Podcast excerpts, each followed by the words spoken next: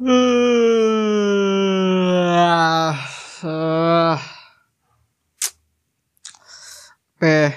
baru bangun nih gue. Ngapain? Ngapain? Podcast. Ini tunggu bentar dulu ah. Baru bangun juga gue. Ganggu aja.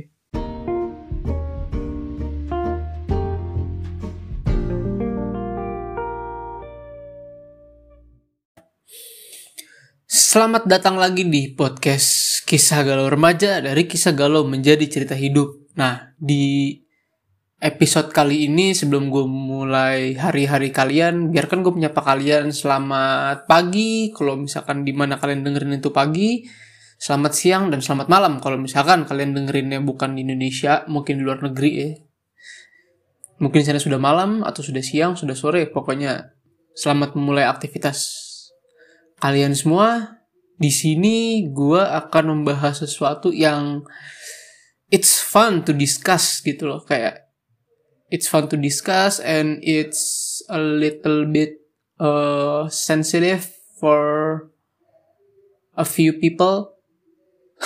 Dan ini termasuk, kalau misalkan lu termasuk teman-teman gue, lu pasti akan merasa bahwa uh, topik ini sangat dekat dengan gue. Betul, karena hari ini kita akan bahas bokep atau pornografi atau porno aksi apalah itulah. Jadi kenapa gue membahas ini? Ya karena gue nyaman dengan bahasannya, tapi gue akan membahas sesuatu yang dengan cara yang tidak biasa untuk dibahas gitu loh. Kan mungkin ekspektasi lo gue bahas bokep, pengalaman gue di bokep, enggak, enggak. Gue gue gak bahas tentang itu. Ya mungkin lah sedikit akan gue singgung tentang gue dan bokep ya, tapi ya tapi ntar terus lagi jalan. Dan biarkan gue buat disclaimer di sini, gue bikin ini bukan untuk menunjukkan kalau gue itu orang bokep, nggak, nggak, gue tidak akan menunjukkan itu di sini. Tapi gue ingin memberitahu perspektif gue sendiri tentang bokep, atau apa sih sebenarnya bokep itu, bokep tuh kayak gimana sih, apa kabarnya sih di luar sana. Mari kita bahas dari awal banget nih. Bismillahirrahmanirrahim, anjay, pakai bismillah. Padahal lo ngomongin bokep, pakai bismillah. Sehat. Mungkin kalau lo yang nggak tahu apa itu bokep, atau biasanya kita mungkin bahasa bagusnya ya, itu adalah pornografi. Di sini dari apa yang gue dapet, pornografi itu dia terbagi dari dua. Itu dari bahasa Yunani. Yang pertama itu porne atau a prostitute, prostitusi. Dan graphein atau write or drawing, berarti menulis satu gambar. Satu kesatuan katanya itu adalah pornografos. Itu bahasa Yunaninya. Yang secara harfiah kalau misalkan diartin itu berarti prostitusi dengan bentuk gambar atau tulisan. Yang artinya itu adalah penggambaran tubuh manusia atau perilaku seksual manusia secara eksplisit dengan tujuan memenuhi hasrat seksual. Tapi kalau misalkan art, definisi di di direlatekan, memang sangat relate, karena satu, tujuan dari pornografi itu untuk me, memuaskan hasrat seksual. Kalau untuk prostitusinya, oke okay lah, mereka melakukan aksi prostitusi. Karena kan seks, itu kan seks apa ya istilahnya? Seks, seks-seksan, ya seks-seksan. Enggak, seks. Lu menunjukkan aktivitas seksual lo tuh, menurut gue tuh masuk prostitusi gitu loh. Apalagi sampai disebar ke banyak media, banyak orang yang lihat. Itu sangatlah menggambarkan aktivitas seksual dan itu termasuk prostitusi. Nah, sementara di beberapa istilah lain ada yang bilang pornografi itu digunakan untuk mengungkapkan segala sesuatu yang bersifat seksual, khususnya yang dianggapan berselera rendah atau tidak bermoral, bermoral. Apabila perbuatan atau penyajian konsumsi bahan tersebut dimaksudkan hanya untuk membangkitkan rangsangan seksual. Jadi ada yang bilang lagi kalau pornografi ini sebenarnya apa ya, untuk mengungkapkan hasrat seksual lu yang istilahnya selera, selera seksual lu rendah lah, kayak ditunjukin doang lu tuh udah ter apa ya, terpicu gitu loh, hasrat sange lu kan.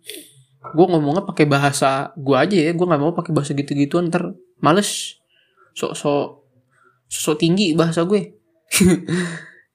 Makanya apa ya, emang bener kayak di beberapa,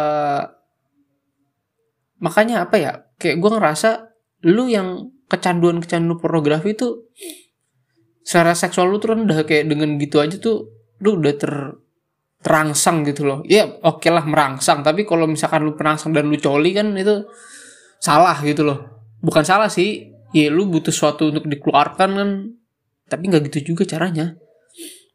Sementara apabila kita mengacu kepada Undang-Undang Nomor empat puluh empat Tahun dua ribu delapan tentang pornografi, di situ disebutkan pornografi adalah gambar, sketsa, ilustrasi, foto, tulisan, suara, bunyi, gambar, gambar bergerak, animasi, kartun, percakapan, gerakan tubuh, atau bentuk pesan lainnya melalui berbagai bentuk media komunikasi dan atau pertunjukan di muka umum yang memuat kecabulan atau eksploitasi seksual yang melanggar norma kesusilaan dalam masyarakat. Di sini dijelaskan yang dimaksud kecabulan dalam Undang-Undang Anti Pornografi berisi larangan dan pembatasan yang dijelaskan dalam pasal empat, di mana hal yang mengandung unsur cabul atau porno antara lain. Ada tiga nih, dengerin. Yang pertama, persenggaman, termasuk persenggaman yang menyimpang kekerasan. Sorry, gue bersin. Satu, persenggaman, termasuk persenggaman yang menyimpang kekerasan seksual, masturbasi atau nani. Dua, ketelanjangan, atau tampilan yang mengesankan ketelanjangan. Tiga, alat kelamin atau pornografi anak. Jadi di U U di Indonesia dia tuh lebih di lebih di apa ya lebih di kategorikan gitu loh. Yang termasuk pornografi adalah ya tadi gambar, ilustrasi atau apapun itu, bahkan ada yang sound aja itu bisa termasuk pornografi kalau di sana ada unsur itu tadi, unsur cabulnya itu. Yang masuk cabul apa? Yang kayak persenggaman persenggaman yang menyimpang kekerasan seksual atau masturbasi onani, kayak lagi ngobrol-ngobrol terus tiba-tiba ngomongin gue dulu pernah dicoliin, gue dulu pernah di blowjob, atau gue pernah ngewe. Itu kan jatuhnya meskipun kita tidak secara langsung menggambarkan apa itu pornografinya, tapi kan situ ada kata-kata yang ngarah ke sana, itu juga masuk pornografi. Mungkin gue ngomong gini juga masuk, gue ngebahas pornografi, emang lagi gue bahas, tapi kan gue tidak Mem- membiarkan lu mengimajinasikan hal itu gitu loh. Ya pokoknya itulah, ketelanjangan atau tampilan yang mengesankan ketelanjangan. Makanya kan banyak majalah-majalah zaman sekarang yang terlihat eksplisit tapi tidak disebarluaskan, atau kalau misalkan disebarluaskan ya, bay- ya harganya mahal, kayak majalah Popular Magazine. Dan kenapa gue tahu? Karena gue pernah riset, tanda kutip. Ya itulah pornografi ya. Dan sebenarnya andaikan kita bahas pornografi secara angka tuh gimana sih sebenarnya? Gini, biar gue bahas. Dalam angka sendiri, kalau kita ngomong soal pornografi, ini kita ngomong di Indonesia aja ya, kita ngomong di luar. Dari data yang diambil dari Komnas Perlindungan Anak tahun dua ribu tujuh, dengan angka empat ribu lima ratus remaja di dua belas kota besar, sembilan puluh tujuh persen remaja pernah menonton film porno. sembilan puluh tujuh persen remaja di dua belas kota besar, biar gue ulang, dari empat ribu lima ratus remaja pernah menonton film porno. Itu tahun dua ribu tujuh tuh. sembilan puluh tujuh persen kan, jadi istilahnya yang kagak nonton cuma dua ratus orang gak? Kalau gue bisa lihat dua ratus tiga ratusan lah. Berarti kan empat ribu dua ratus ya kan nonton semua. Nah ini persebaran dari mana? Banyak sih sebenarnya. Ya mungkin dulu lu cuma sekedar omongan apa-apa, tapi sekarang udah ada media sosial, udah makin banyak. Apalagi lu pengguna Instagram, Twitter, apalagi Twitter, TikTok, Telegram, nggak usah dah. Apalagi bokep di, tik, di TikTok lagi nggak bukan? Apalagi bokep di Twitter itu udah banyak banget. Bahkan di TikTok aja dia tuh ada kayak TikTok khusus bokep, cuma gue lupa namanya TikTok apa, gue nggak mau ngasih tahu, ntar gue takut ngajarin. Ntar gue ngajarin yang aneh-aneh aja, podcast gue di take down lagi sama itulah.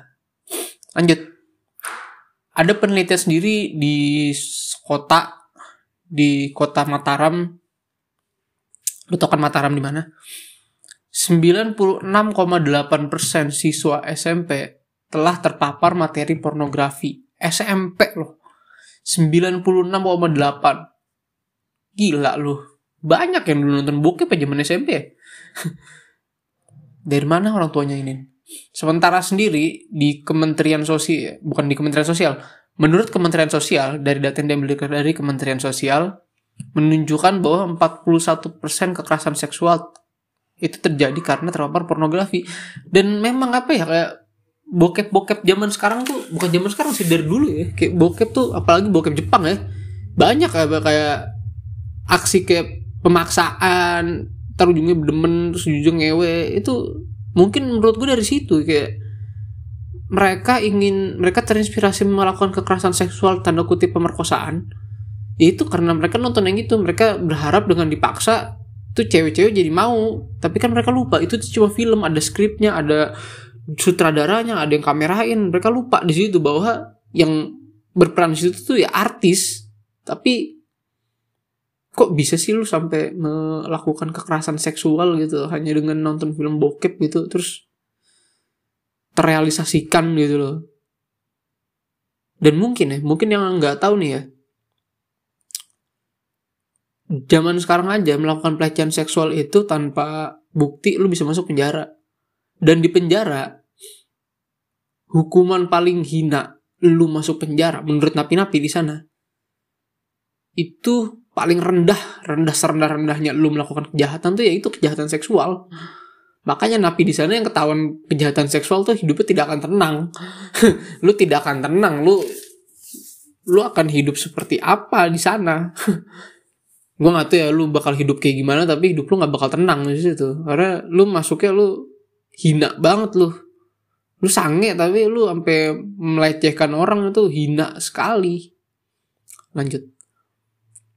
Dan itu kan berapa angka nih, dan gue punya angka lagi nih. Ini di di suatu kota di daerah. Ini maksudnya kalau provinsi provinsi Jakarta, eh sorry provinsi Jawa Barat.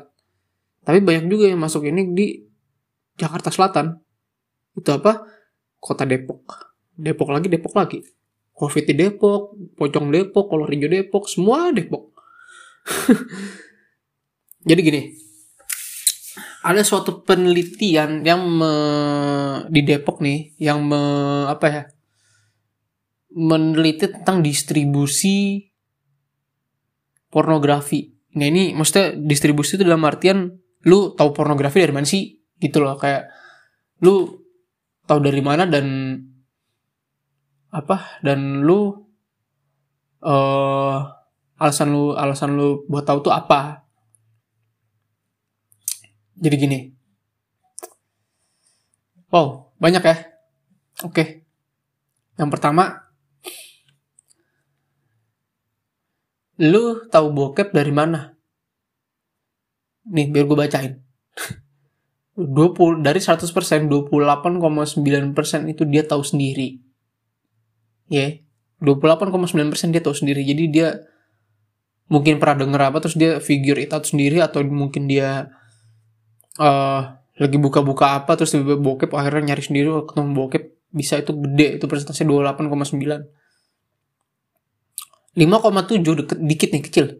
Dia itu tahu dari pacar atau kekasihnya. Nah, ini nih, nah ini nih, nih nih gue bingung nih. Di sini kan ngomong cuma pacar dan atau kekasih. Secara ini kan tidak ada kelaminnya. Berarti kita tidak bisa me, apa ya? Kita tidak bisa mengambil kesimpulan bahwa dia tahu ini dari pacar yang cowok atau yang ceweknya. Nah, gimana lu bisa ngomong ke cewek lu suatu tentang bokep? Kalau misalkan tujuan lu tuh bukan ngajak ngewe dia. Ah, lu gimana tuh? Lanjut.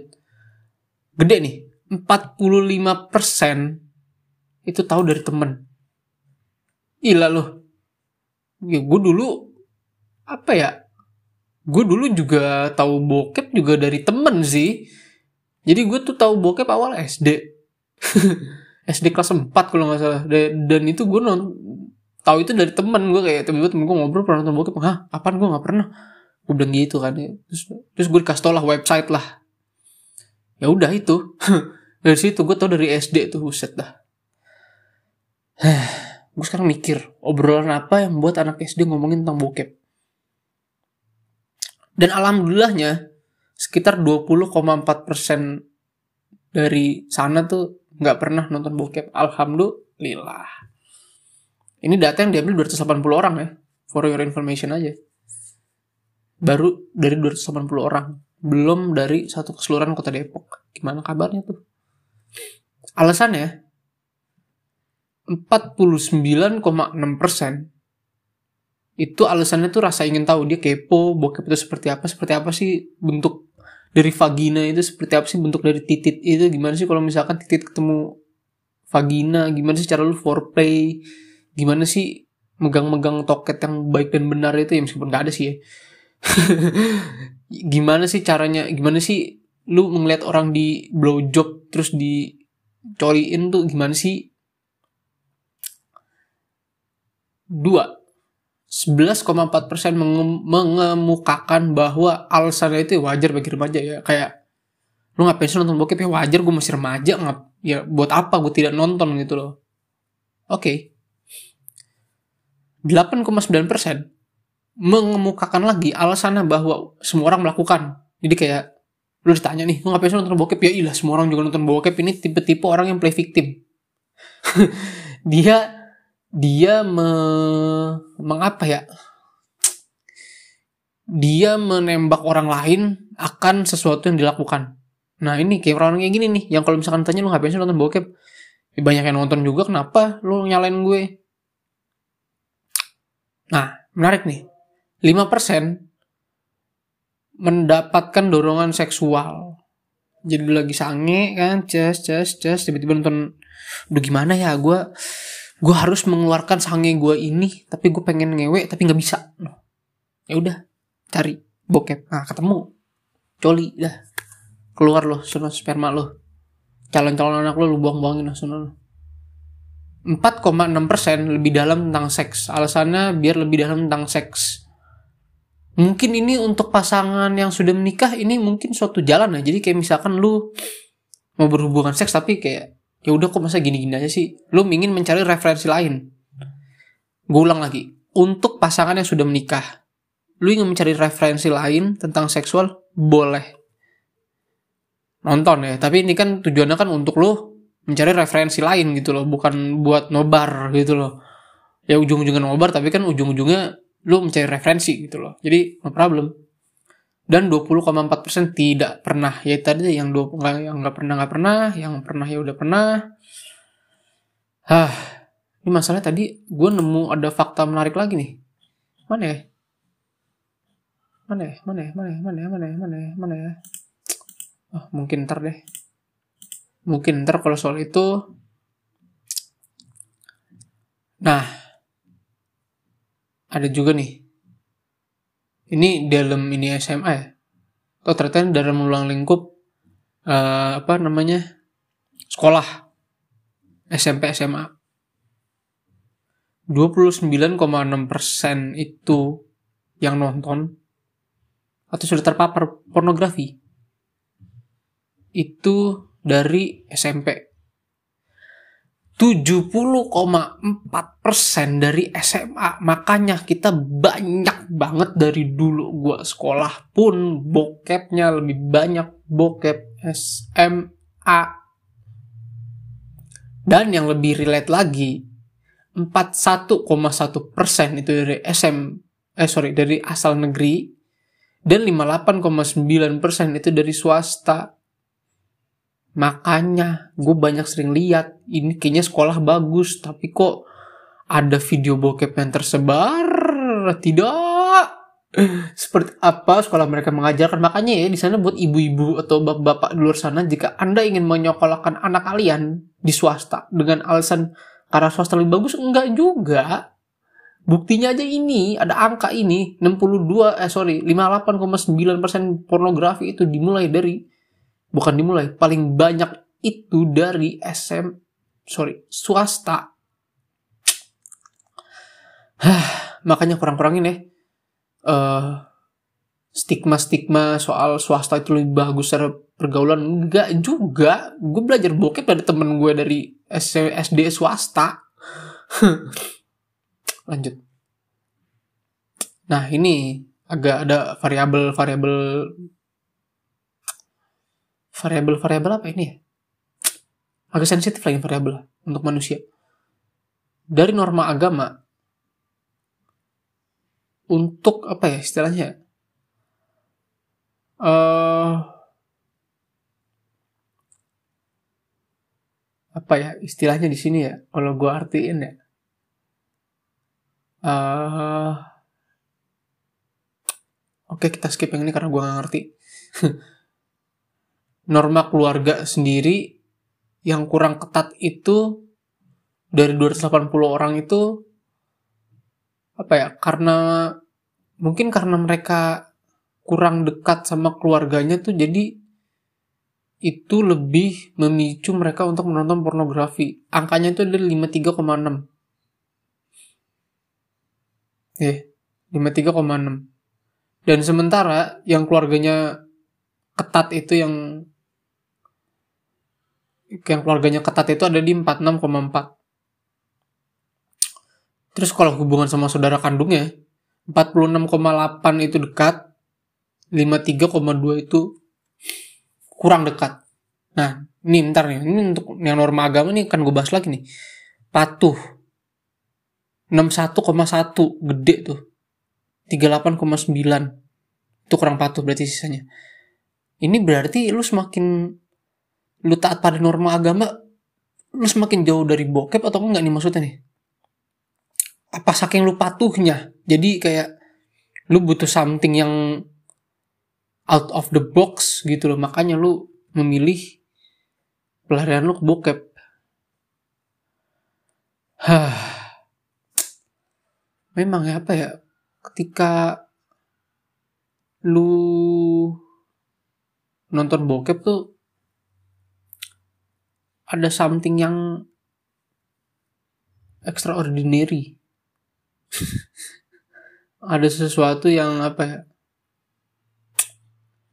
yang membuat lu senang atau apapun itu, iya membuat lu, atau jangan-jangan lu nonton bokep tuh kayak pelarian lu doang kayak, ya udah gue nonton bokep, ya udah gue lari dari something gitu loh. Ini ada lagi nih, perilaku seksual remaja, yaitu dari dua ratus delapan puluh itu ternyata banyak yang berisiko, hampir setengahnya beresekso ke perilaku, perilaku seksual remaja, kayak apa, seks luar bebas lah, itu salah satunya. Atau apalagi ya, lu kayak melakukan sesuatu yang tidak senonoh lah untuk kalangan lu.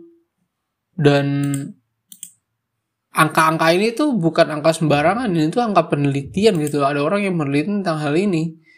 Dan istilahnya kalau sesuatu udah pakai angka kan udah valid gitu loh. Angkanya lima puluh ya udah lima puluh, lu tidak mungkin me mengapa me me me me me me me, me, me, me apa ya, merekayasa angka itu, kecuali kalau misalkan lu S satu, nah iya S satu angka penelitian itu sangat gampang direkayasa. Astagfirullah. Dan ini ada angka yang lebih menarik lagi nih. Jadi di suatu kota di tahun dua ribu delapan ada yang melakukan penelitian lagi di S M P. Di S M P-nya ini ada sekitar delapan puluh tiga koma delapan persen siswa yang terpapar pornografi. Menariknya, nih yang menarik di sini, empat puluh lima koma enam persen itu yang terpapar adalah laki-laki. Sementara lima puluh empat koma empat persen yang terpapar itu adalah perempuan. Nah, ini yang menarik nih. Lu mungkin sering memikirkan bahwa cowok itu pikirannya bokep. Enggak. Nih, gue kasih satu fakta. Nih, kalau misalkan cewek itu suka gosip, padahal sebenarnya sekalinya cowok gosip, kita itu kalau gosip lebih parah daripada cewek. Kalau lu mau tahu ya, sebaliknya cowok suka ngomongin bokep, tapi ketika ngomongin bokep itu sebenarnya yang lebih parah itu adalah cewek. Cewek lebih parah kalau ngomongin bokep daripada cowok.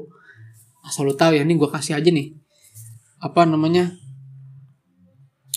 fakta sosial. Fakta sosial memang harus lo tahu. Dan apa ya? Dan ada lagi nih fakta fakta-fakta yang ininya. Fakta yang banyak banget di sini. Ternyata apa ya? Kenapa sih kayak kenapa sih lu itu bisa terpapar bokep atau lu bisa apa ya?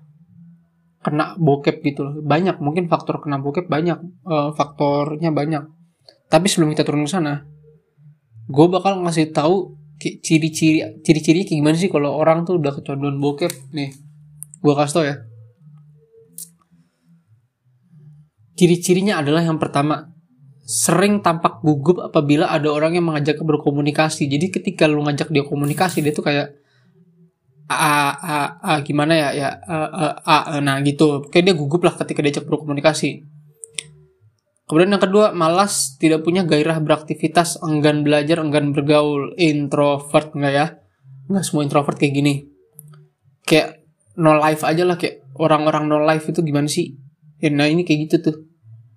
Senang menyendiri, terutama di kamar. Bener banget, karena ya lu di kamar lu tuh everything is all about you gitu loh ya. Lu di kamar bebas mau ngapain aja, lu mau coli kek, mau nonton bokep dua film kek, bebas. Enggan lepas dari gadgetnya. Ini gimana nih? Enggan lepas dari gadgetnya ya. Nempel mulu lah sama gadgetnya lah, karena dia tahu dalam sini tuh ada bokepnya gitu loh. Gue nggak mau orang lain tahu kalau di H P gue ada bokep gitu. Melupakan kebiasaan baiknya. Jadi dia lupa nih, biasanya dia baik kayak gimana, terus tiba-tiba jadi berubah, kok gak pernah baik lagi. Ya itu karena salah satu dampak yang diakibatkan tuh seperti itu. Nah mungkin gue tidak mengerti rele, relevannya di mana, relasinya di mana, tapi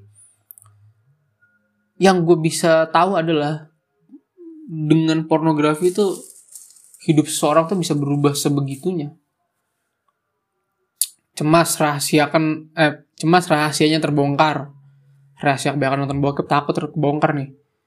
Mudah marah dan tersinggung, baperan, emosional, disenggol dikit, bacok. Nah, sulit bersosialisasi baik dengan keluarga maupun dengan teman-temannya. Yaitu karena karena introvert tadi.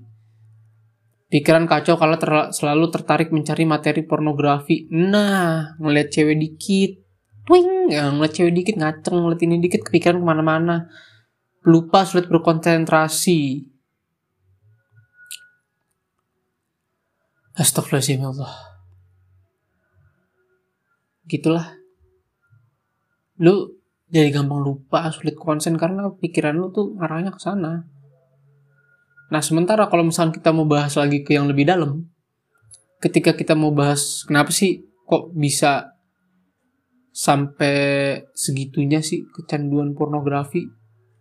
Ya karena ada beberapa faktor di baliknya, kayak yang pertama, kurangnya perhatian dan pendidikan agama oleh keluarga. Semua itu dimulai dari rumah sebenarnya. Lu lahir pertama kali lihat siapa orang tua lu. Lu tumbuh dewasa, samping lu ada siapa? Ada orang tua lu. Apa yang orang tua lu tanamkan ke lu, itu akan mengefek kepada siapa lu nantinya. Jadi semakin kurangnya perhatian dan pendidikan agama oleh keluarga, lu akan semakin terjerumus ke sana. Ya mungkin ada yang kasusnya orang tunggu perhatian kayak gini, tapi cara perhatiannya kayak gimana? Itu kan yang kita pertanyakan sekarang. Pengaruh lingkungan yang tidak baik. Kedua, abis lu masuk, abis lu keluar rumah, lu pasti kemana? Ke lingkungan lu, tergantung lingkungan lu kayak gimana. Kadang ada aja anak-anak yang dididik baik oleh keluarganya, tapi tapi tidak dengan lingkungannya. Dia di lingkungannya diapain, akhirnya diajarin pornografi kan. Lu masa ya sih lu gak pernah ketemu temen lu kayak gitu, dia baik-baik tapi tiba-tiba Uh, kelakuan ajaib. Kelakuan ajaib Karena apa? Karena dari lingkungannya gitu loh. Kita tahu keluarga dia baik-baik, terus tiba-tiba dia ngedrugs lah, e, obat-obatan terlarang kah, mabok kah, ngewek sana ngewek sini. Padahal keluarga keluarga baik, tapi apa lingkungannya? Makanya lu berhati-hati lo dalam milih lingkungan. Karena apa ya? Ya lingkungan lu itu yang nentuin lu itu jadi apa ke depannya. Tiga, tekanan psikologi dalam remaja. Biasanya nih beberapa remaja kan mengalami tekanan nih ketika di rumah. Biasanya karena orang tuanya cerai, ujungnya broken home, atau orang tuanya berantem mulu, si anak gak betah di rumah, dia mencari pelampiasan, dia mau lari. Ya lebih gampang kan lu lari keluar rumah, lu disuruh pulang. Ya mendingan lu lari kemana? Ke film porno. Itu sangat baik untuk pelarian gitu loh menurut orang-orang seperti mereka. Keempat, peranan media massa. Nah, selain dari persebaran pornografi yang tak lihat dari sendiri lah apalah, media massa seperti T V atau apa ini sebenarnya juga sangat mudah gitu loh. Kayak misalkan ada berita siswa ini dicabut, bukan siswa ini, cuma video viral tahun dua ribu dua puluh tiga ini ini tentang ini ini ini ini. Itu bisa juga menjadi ke-trigger. Dari situ triggernya kemana ya? Penasaran lah, nyari ya kan gitu. Arahnya biasanya ke sana. Atau uh, yang kelima, salah satu faktor itu adalah gagal dalam studi atau pendidikan. Jadi semisal nih, lu gak naik kelas, atau lu ngulang banyak kelas, atau lu istilahnya pendidikan lu gagal, studi lu gagal. Kan berarti kan semakin banyak waktu kosong. Nah, waktu kosong ini yang lu mau isi sama apa? Lu jelek dikit lu kasih isi pornografi, iya makin tambah jelek. Kalau misalkan bagus ya lu isi dengan hal-hal yang bermanfaat gitu loh. Tapi kan di sini teknologi kan semakin maju ya. Nah, ini faktor keenam. Karena saking cepatnya teknologi ini berkembang, kayak bokep tuh mau di band sebanyak apa ya, selagi lu ada hasrat untuk mencari ya pasti bakal ketemu. Gampang ya kalau misalkan lu nonton bokep di website keblok, ya tinggal lu buka V P N, lu Twitter tinggal cari yang baru, tinggal cari yang apa ya. Sebanyak itu dan semudah itu untuk diakses. Makanya yang jadi pertanyaan tuh, haruskah kita memban pornografi? Atau kita regulasi aja pornografi itu kayak gimana harusnya. Itu kan faktor. Nah, sekarang kita eh, bahas tentang dampaknya sebenarnya apa sih, dampaknya pornografi. Oh ya, sorry. Sebelum masuk ke dampak, eh, menurut gue sendiri untuk pornografi ini sebenarnya ketika keluarga, Oke, ketika keluarga lu fine fine itu makin bisa dengan mudah untuk dicegah. Kalau misalkan lu cowok, mungkin di sana peran bokap lu itu akan apa ya? Akan sangat berpengaruh dalam pornografi gitu loh. Dan kalau lu cewek, pra, mungkin peran nyokap lu akan berpengaruh juga untuk pornografi itu sendiri. Tapi yang jadi masalah kan zaman sekarang kan orang kalau ngomongin bokep kan suatu hal yang dosa gitu loh. Nggak juga, kalau misalkan lu ngomongin itu untuk edukasi dan pencegahan ya itu bukan suatu hal yang dosa. Mungkin kita masuk lagi ke dampak pornografi itu sebenarnya apa sih? Nah, menurut beberapa penelitian, dampak dari pornografi itu yang pertama mendorong remaja untuk meniru melakukan tindakan seksual. Nah, tindakan seksual ini kan banyak nih ya. Kayak lu lihat dari film kah, dari apakah. Oke lah, andaikan itu tindakan seksual yang baik-baik gitu loh. Kayak lu apa ya, check in, terus ngewe. Ya meskipun sebenarnya itu gak baik-baik sih ya. Ya, ca- ya dibandingkan dengan lu melakukan pemaksaan kan sebenarnya itu dua hal yang serupa tapi tak sama gitu loh. Ya mungkin dari situ anak-anak tuh pada kayak niru aja gitu. Ya.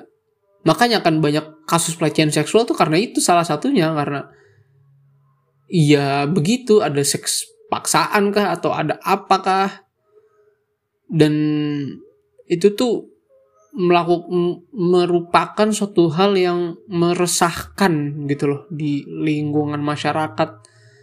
Kayak masih sih karena film doang atau karena video lu itu jadi terpacu untuk melakukan hal itu, kecuali yang tadi udah gue bilang, lu udah berkeluarga, lu udah berumah tangga, lu mau ngelakuin itu sama istri lu atas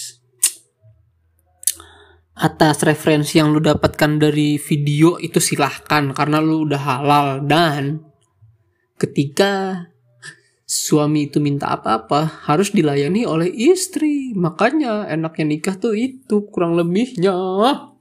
Kapan gue nikah ya Allah, sulit, lulusannya belum, sulit sulit lanjut.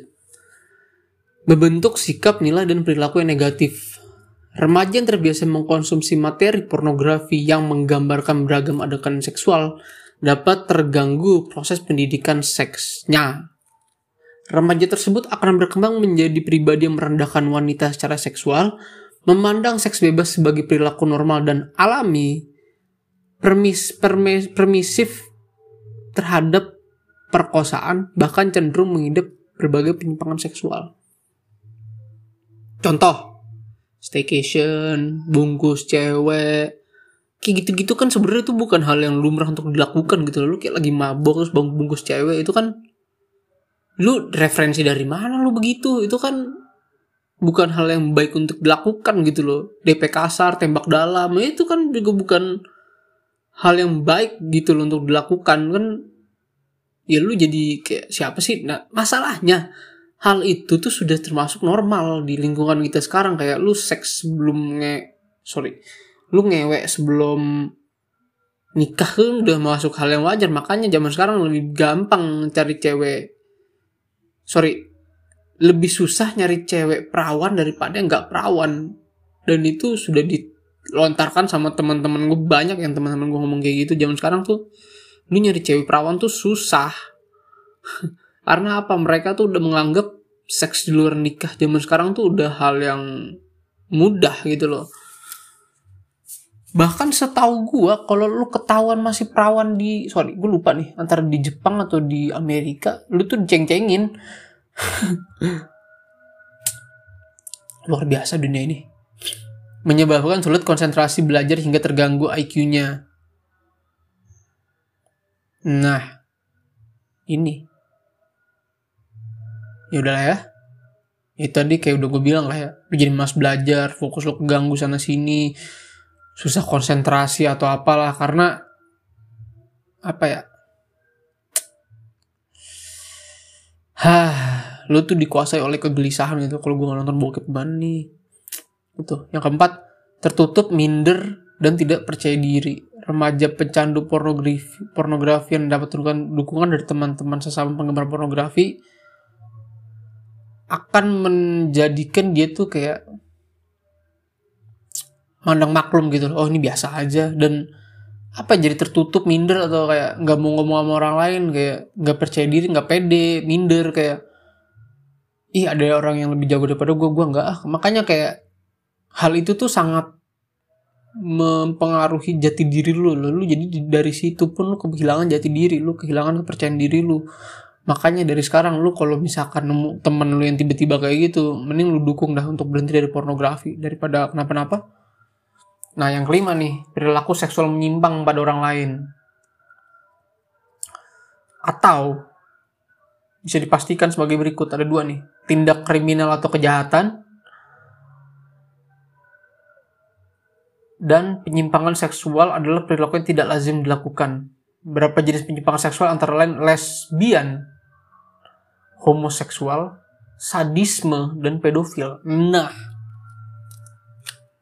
cari tuh. Kok bisa gitu loh. Ada, nah ini makanya yang terjadi, mungkin ini ya menurut gue yang terjadi di L G B T Q zaman sekarang tuh karena itu. Kayak misalkan nih cowok nih, udah keseringan liat bokep cowok sama cowok, eh sorry, bokep cowok sama cewek, terus bosan dia mau cari yang lain, apa ya? Dia cuma cari incest, Lama-lama yang sama cewek udah so bosen, coba cari yang sama cowok, coba cari yang sama hewan, kan itu udah suatu yang apa ya, out of context lah istilahnya. Kayak astagfirullahalazim, ngelus dada gue ngeliat kayak gitu. Ya mungkin ini juga yang mem- membuat L G B T Q itu ada gitu loh. Karena apa? Karena bokep-bokep inilah yang menyebabkan bahwa L G B T Q itu ada. Itu. Itu kan tadi untuk dampak dan lain-lain lah ya, faktor dampak. Gue mau ngomongin sesuatu yang mungkin lu semua penasaran, yaitu sebenarnya di balik industri film dewasa tuh kayak gimana sih? Enaknya apa? Sebenarnya menurut Eh mungkin kalau lu lihat enak lah, lu lu ngewe lu ngewe sana sini sama yang ini sama yang ini enak. Tapi sebenarnya tuh nggak seenak itu juga gitu loh, karena ada yang bilang bahwa bayaran di sana tuh rendah, nggak setinggi yang mungkin lu bayangkan. Dan rendahnya tuh berapa? Ada yang apa ya? Yang gua baca paling mahal kan di sini. Di Hollywood itu mungkin yang paling mahal tuh ada uh, namanya Hillary Scott ya, gue nggak tahu itu siapa. Dia itu bayarannya dua ratus lima puluh ribu dolar atau tiga koma tiga miliar. Oke, itu tinggi. Tapi kan kita dengan catatan, dia udah punya nama, semua orang tahu dia siapa. Mungkin modelan Angela White, Mia Malkova, uh, Sophie D, hmm, siapa lagi ya? Alexis Texas, Lana Rhodes, Riley Reid. Kenapa gue tahu? Oke, kita nggak usah bahas ke sana. Mungkin bayaran mereka udah pada mahal semua, tapi kan sebenarnya kan kalau lu search kan artis bokep tuh banyak gitu loh, siapa-siapa aja. Nah, itu untuk bayaran tertinggi mungkin ada di sekitar angka segitu. Dan untuk prianya itu sebesar seratus lima puluh ribu, seratus lima puluh dolar atau satu koma sembilan juta. Nah, lu bayangin loh, dengan harga segitu, iya gimana? Itu kan cowok. Kalau yang ceweknya itu bisa enam ratus sampai dua ribu dolar. Atau setara tujuh koma sembilan sampai dua puluh enam koma enam juta. Itu pemain perempuan. Nah, apa ya, kayak lu dibayar segitu, sementara eksploitasi tubuh lu tuh full-fullan gitu loh. Lu buka, suruh buka baju, suruh ngewe apa, berbagai posisi. Kadang nih ya, eksploitasi tubuhnya tuh ada yang kayak suruh terus-menerus gitu loh. Lu suruh dua jam non-stop, sampai lu harus konsumsi obat-obatan untuk bikin, mungkin yang cowok untuk bikin titiknya ngacang terus. Dan itu tuh bukan hal yang mudah. Misalkan kayak gini nih, resikonya kan seperti itu, ada resiko penyakit lain lah, dan apalah, dan eksploitasi tubuh lah, tapi lo dihargai hanya segitu. Apakah worth it? Kalau menurut gue tentu tidak. Dan faktanya lain adalah alkohol dan obat terlarang, ya itu lo larinya ke sana, larinya ke alkohol dan narkoba. Biar apa? Biar lo tetap relax, biar lo gak kelihatan stres. Dan yang mengejutkan adalah ternyata bayaran homoseksual itu lebih tinggi. Bisa homoseksual tuh kayak lesbian dan gay kan sama, satu-satu kelamin tuh. Kalau yang lesbian itu sekitar sebelas koma sembilan juta, kalau yang gay itu empat belas koma sembilan juta per film. Hadah. Lu setelah denger berita itu lu masih mau jadi tuin bokep, enggak kan? Nah itu kalau di Amerika. Nah kalau misalkan di Jepang, ternyata banyak perdagangan manusia, kayak cewek nih atau cowok dijual nih ya, untuk arahnya kemana? Ke industri pornografi itu. Dan di sana itu banyak pemeran porno tuh dilecehin, jadi kayak lagi jalan lah lalalala, terus ditoel gitu loh pantatnya, atau diapain lah, dilecehkan secara apa, di catcalling lah. Jadi sebenarnya hidup jadi mereka tuh tidak baik-baik saja gitu loh. Meskipun di Jepang sendiri itu menyumbang pendapatan negara gitu loh dari segi pornografi, tapi apakah iya sebanding dengan apa yang lo alami sebagai bintang film porno, apalagi ada stres berkepanjangan. Makanya kan kalau dari sisi film porno sendiri ini, mungkin kalau untuk yang sudah terbiasa atau sudah punya nama ya, biasanya kan lu kayak di kontrak untuk dari production house kayak Bang Bros atau Brazzer, Pornhub uh, dan sebagainya. Tapi ternyata sebenarnya kadang-kadang tuh deal-dealan lu tuh tidak se apa ya, tidak sebahagia yang kita tonton, enggak, tapi itu sebenarnya lebih suram daripada itu. Makanya di luar sana mereka kadang-kadang lebih fokusnya, mereka juga punya video lain di luar itu. Makanya kan kayak modelan Angela Watt, Mia Malkova, atau siapa lagi ya? Riley Reid, Lana Rhoades, itu pada bikin OnlyFans. Ya, meskipun kita di Indonesia sendiri ada kan OnlyFans banyak. Makanya banyak yang lari ke OnlyFans karena sesuai dari pendapatan, ternyata pendapatan di OnlyFans tuh ternyata lebih gede gitu loh, dari potongannya lebih kecil, makanya membuat pendapatannya itu lebih gede gitu loh. Nah, sementara menurut salah satu bintang porno yang udah keluar dari industri porno yaitu Mia Khalifa, dan faktanya dia tuh cuma tiga bulan di Bang Bros, habis itu keluar, dia bilang tuh karena hasil kerja kerasnya itu cuma dibayar dua belas ribu US dollar atau seratus tujuh puluh juta. Padahal ngiranya itu banyak, tapi kalau menurut gue, tapi kalau menurut gue, ya dua belas ribu itu enggak enggak apa ya, enggak worth it untuk, apalagi ya ini view-nya dia peak banget waktu itu, dan sekarang kalau enggak salah dia itu masih menempati top artis di Pornhub. Kemarin pas gue cek, pas gue cek dia masih ma- masih masuk top gitu loh. Dan dengan nama dia yang tinggi juga, ternyata bayaran dia tidak sebagus biasanya dan tidak sebagus kenyataannya. Dan kalau gue lihat ya emang acting dia emang agak kurang sih. Jadi gue nggak tahu nih dia dia ngejual apa, emang muka Arabnya yang cakep dan toket yang gede ya. Itu kan apa ya istilahnya ya? Di luar nih. Itulah Pak, kayak gelapnya industri di luar gitu loh. Ternyata di luar negeri tuh sebegitunya juga ya sama porn industry. Nah, ada satu hal yang menarik yang akan gue bahas. Kira-kira nih kalau misalkan porn industry itu dilegalkan di Indonesia, yang which is menurut gue itu udah hampir legal karena ya kita lihat aja. Oke lah, mungkin kita tidak punya production house, tapi banyak artis-artis OnlyFans dari Indonesia yang bikin OnlyFans sendiri atau video-video sure, ya video sure, video sure yang tersebar di Twitter, dan mereka tidak nggak ketangkep gitu loh, dan mereka nggak ketangkep dan mereka nggak dan mereka tetap bikin. Contohnya Siska eh kemarin ketangkep gara-gara apa, industri, gara-gara film video pornonya, tapi sekarang masih bikin dan masih dan tetap laku loh, malah lebih kayaknya.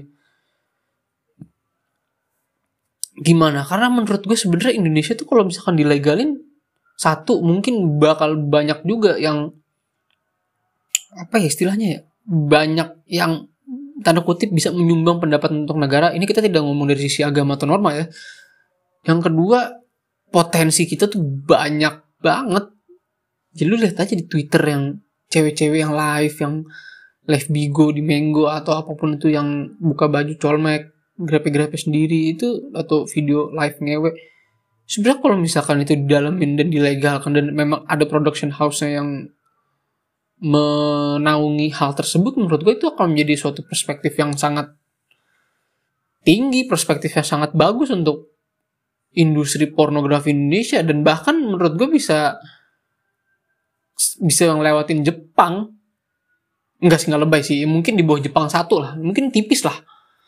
Dan karena potensinya tuh banyak banget dan sebagus itu, dan bahkan ini tuh me, apa ya, ya istilahnya bisa mengontrol lah persebaran seks-seks menyimpang. Jadi kan udah ada nih yang legal nih, ya udah yang legal aja, lu nggak usah yang ilegal-ilegalan. Dan dari artis sendiri menurut gue kita tidak akan kekurangan artis dan mungkin akan tambah banyak ya kalau misalkan kita tidak ngomongin norma ya. Nah, jadi sebenarnya yang mau gue omongin di sini tuh sekaligus menjadi kata penutup. Jadi sebenarnya kalau misalkan bokep ini tuh memang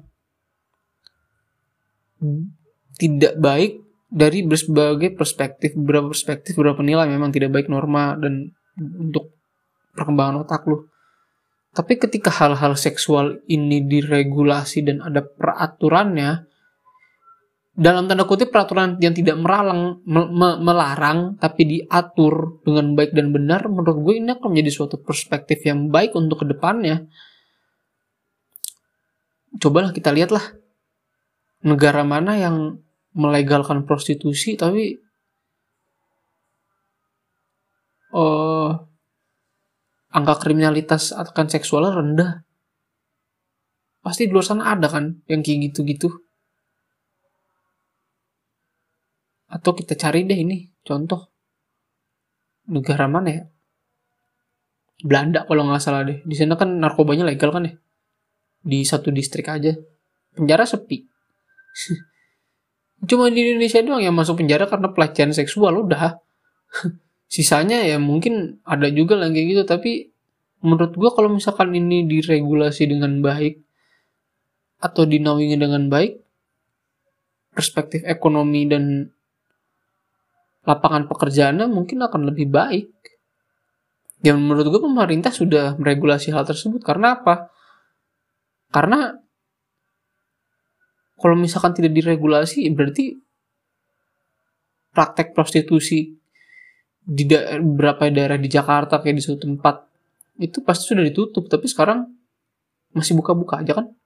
Pijit plus-plus. Prostitusi di mana? Masih buka kan? Berarti sebenarnya kita tuh sudah meregulasi hal itu, tapi nggak di-blow up aja. Gitu maksud gue. Sekian untuk episode podcast gue kali ini. Semoga lo semua terhibur dan dapat ilmunya. Sekian dari gue. Podcast Kisah Galau Remaja. Dari Kisah Galau menjadi cerita hidup.